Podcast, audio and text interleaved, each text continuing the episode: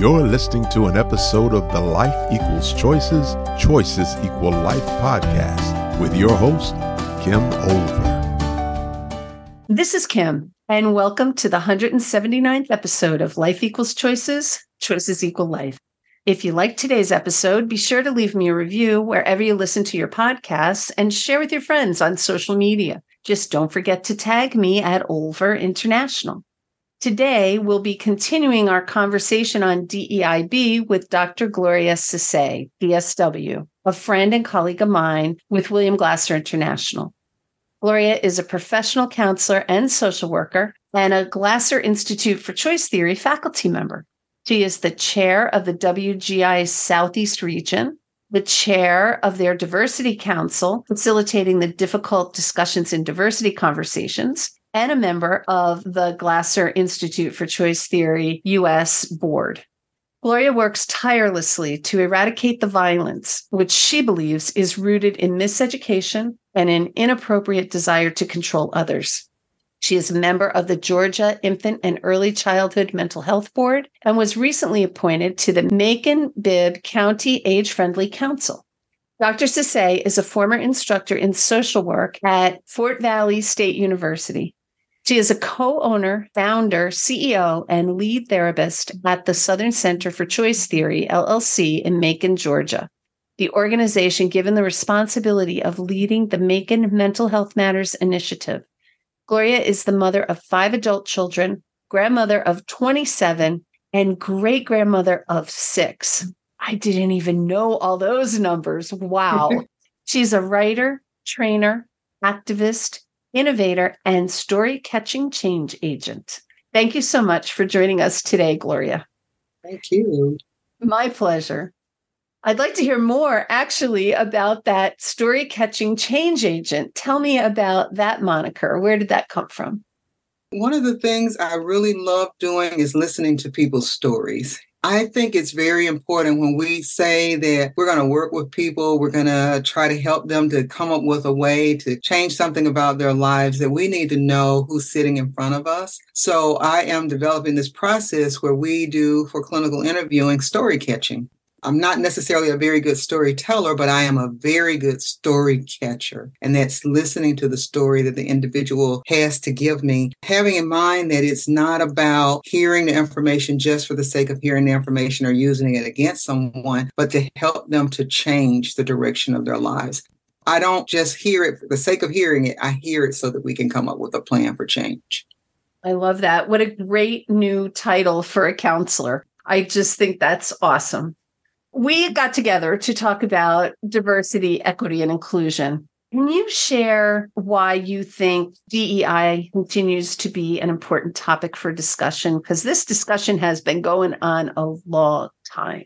Yes, for a very long time. The reason I believe that it's important to continue to have this conversation is because things aren't equitable yet. There's a lot of disparity in the way that people of color are paid versus people in the majority population. There's a lot of disparity between the wages that women make and men make. There are times when I sit in meetings, and if there happens to be a white man next to me, people will hear what he has to say before they even invite me to participate in the conversation. So there's still a lot of work that needs to be done. I know we've done a lot and we have really made some significant progress in this country, but we have a long way to go. Yeah, that's so true. It is important to continue to have this conversation. What do you think can make the conversations about DEI more palatable? Because there's always some pushback, and I know you're aware of the political climate and how equity and inclusion has become a political issue, and some people even say diversity training is racist. What do you think about how to make these conversations more palatable for people so that it can be more inclusive? One of the things I believe would help is if we have conversations with people who are different than us on a regular basis. That's something we try to do in the Difficult Discussions conversations every month.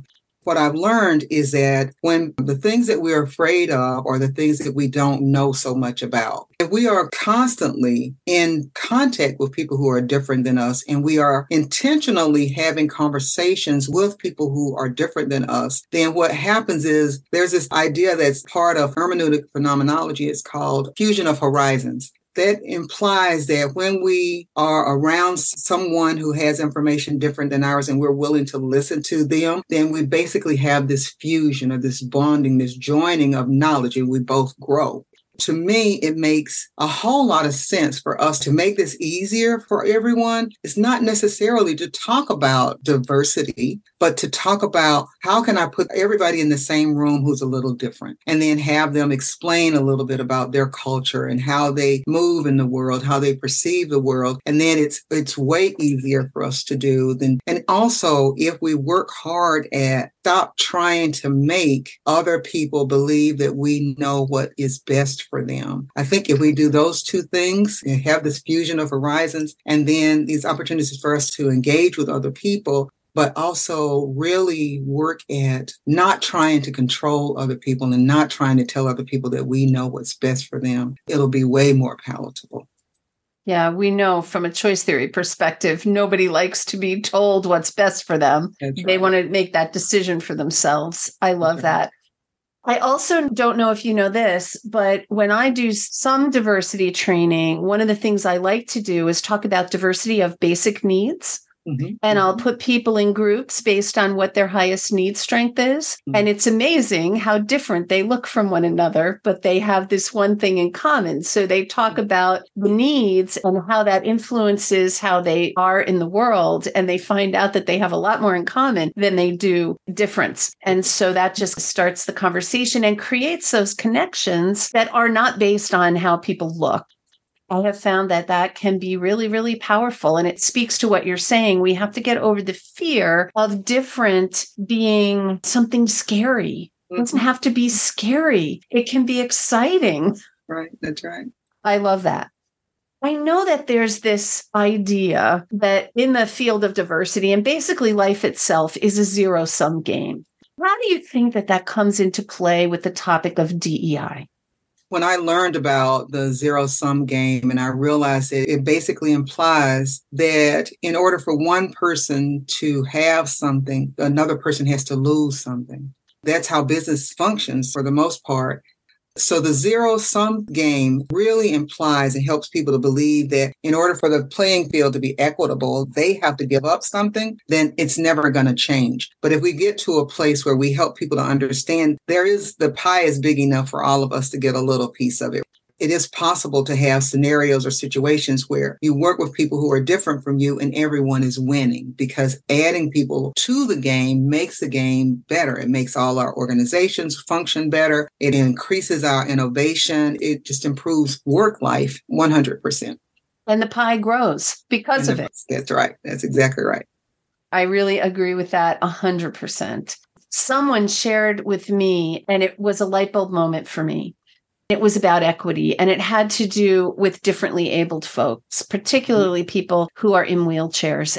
You may remember that I spent a couple of months in a wheelchair myself. Mm-hmm. Idea is ramps are what people in wheelchairs need to access a building, but able-bodied people can use ramps also. That's right. So why do we have stairs? Why don't we just make it equitable for everyone? Because everyone can use ramps. We're not denying entrance to a building to able-bodied individuals. We're just saying, let's use a tool that everyone can benefit from. That was such a clear indication to me of the fact that it's not a zero-sum game. Equitable means what works for the most, what works for everyone if we can get to everyone. I like that way of thinking. What would you say about how embracing, you already alluded to this, but how embracing DEI improves the quality of our lives? Our personal lives as well as our work lives? Wow. Now I'm going to go back to the difficult discussions, conversations, because this is how it enhances my life. I have heard stories from people. I'm thinking of this young man who had talked about his elementary school experience, and he was going to school and couldn't see. His parents were not, English was not their first language. But hearing his story and many of the stories that I've heard over the years facilitating the DDD calls, I have grown. I've become more curious about other people and other people's existence and what people might struggle with and where I might be able to help. I told him that it never occurred to me that they weren't doing certain things for children in elementary school. There was something that I needed to advocate having done for the children in my family and in my community. Many of the people who come to those conversations say the same kinds of things. I didn't know this about other people, and so this enriches my life. This changes the way that I see that person. It adds so much value to who we are that I don't know how we have chosen to not do it. It's incredibly valuable. I have a very diverse group of people that work with me. There are people who got retired Air Force. I've got people who are visually challenged. I've got people who don't have degrees and have struggled with getting along with other people who work around me. Every one of the people that's on my team adds value to our organization. They bring something, whether it's a former school teacher who helps us to work out how to do curriculum design or how to work with children or talk to academics or whatever. Every person adds some value to the work that we do. They see it through a different lens. That's the whole idea about DEI, right? The more voices that we can combine and amplify and hear, the better solutions we can work out because we have different perspectives being brought to task to solve problems and get over challenges. The business case for DEI is so strong, but also the personal, because I don't think anything good other than comfort happens in your comfort zone. No. I think everything good that adds value to our life is outside of our comfort zone. And as we make connections with people who are different than us, our comfort zone expands. But we have to step outside to get that expansion. Connecting with people, having conversations, and being curious instead of judgmental about those differences is what can really foster those connections. I've had those connections in my life that have made a huge difference, which has changed my life and the life of my children because I've passed on information to my kids. It's a never-ending growing experience, and I don't know where I'd be without it. Thank you for sharing that. And I know you and I both have a background in choice theory, and I think choice theory is a great vehicle to have DEI conversations within. What role would you say knowing choice theory plays in the DEI conversation? Man, if everyone learned choice theory, I'm not just plugging choice theory. I am absolutely being honest here about this. Everybody needs to learn choice theory because it teaches us, one, that the only person's behavior I can control is my own. When we actually embrace the idea that I can only control me, people show up to work. We understand that people show up to work because they want to show up to work, that we are suspending judgment. Then we have the opportunity to change the way that work is done. It also makes work more profitable because, gosh, I can't even imagine going to work in a place. I work for myself now. So I couldn't imagine going to work in an organization anymore that where the principles of the organization were not tied closely to choice theory. Because for me, it's about promoting agency in the individual. It's about inclusion, this whole idea of belonging and how important belonging is. It's everything that we need to learn how to lead as opposed to manage or boss manage or micromanage, which as we know is a disconnecting habit. How to actually teach everyone on your team how to use connecting habits as opposed to those disconnecting habits and what that can do not just within the organization. I try to run my organization like a choice theory organization, but also what it does for the people that you provide services to, whether you're selling a product or you're offering a service, knowing that you are going to see people not just use person first language, but understanding that that person is the expert in their lives, that we are facilitators of some part of a process. Probably talk about this all day because I'm so excited about the possibility of being able to have more people using choice theory as a business model. I just think it ought to be something that people are teaching in business school. All right. Let's see what we can do to make that happen. I'm all for it. That sounds great. I like to ask this question of all of my guests to be in line with the name of my podcast, Life Equals Choices, Choices Equal Life. Of all the choices you've made in your life, will you share one that's had a significant positive impact on you? If you don't mind, I'm going to share two. One was learning choice theory. Learning choice theory, I became empowered in a way that no one else had ever been able to help me to become empowered in. I know that I control the way that I respond to the world. I know that because I see an advertisement doesn't mean I have to purchase something. That gives me a sense of empowerment that is beyond imagination. And the other was when I decided that it was okay to talk about the fact that I am perfectly imperfect. I could acknowledge that I have flaws, that I don't know everything, that sometimes I get really nervous talking to other people, that when I own it, it almost released me from the burden of being afraid. Those are probably two things that have really been impactful in my life. That's awesome. I know that in my life, learning choice theory was also one of probably the most impactful decisions I ever made. I completely relate to that. I try to keep this podcast to 30 minutes at the most. So we are coming to the end of our time. And I like to ask if there's anything you'd like to add that we didn't already get to talk about, Gloria. The thing that I would like to add is that I really believe that everyone needs to be having conversations with people who either look like them, because all of our cultures are different. All our families have microcultures. It's important to talk to people who look like you and who don't look like you and who don't believe the same way that you do. And we all need to be talking about being okay with growth. It's not scary. It's exciting. If you can reframe that. I love the idea that anxiety and excitement are basically the same emotion. It's just what you think about it. Instead of being scared, it could be excitement. Nice. Do you have anything coming up that you want to tell our audience about? I think I heard a rumor about a book that might be ready for sale. Gloria, can you share about that? Yes, I have my first book on Amazon, and it's called Trust, Risk, Reign.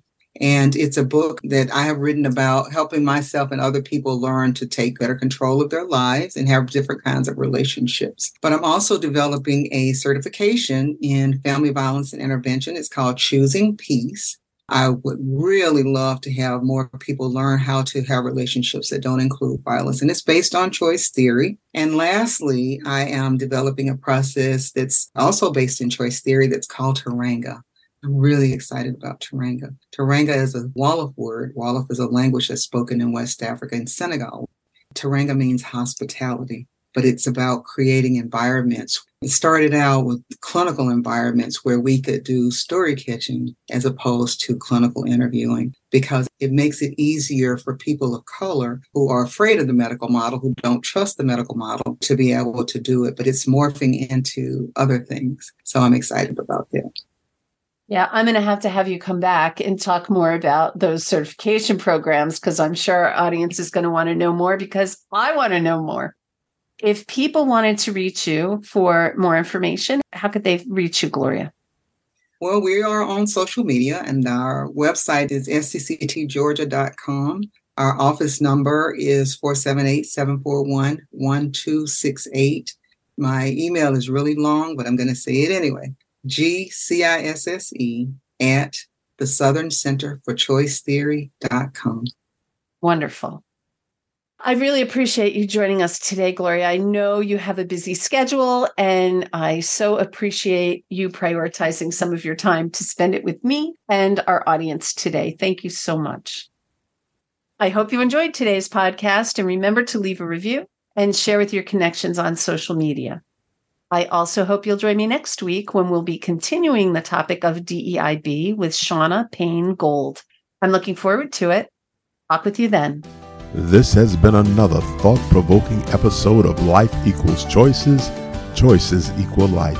To listen to past episodes, please visit our website at lifeequalschoices.com or listen wherever you download your podcast. And don't forget, remember to subscribe.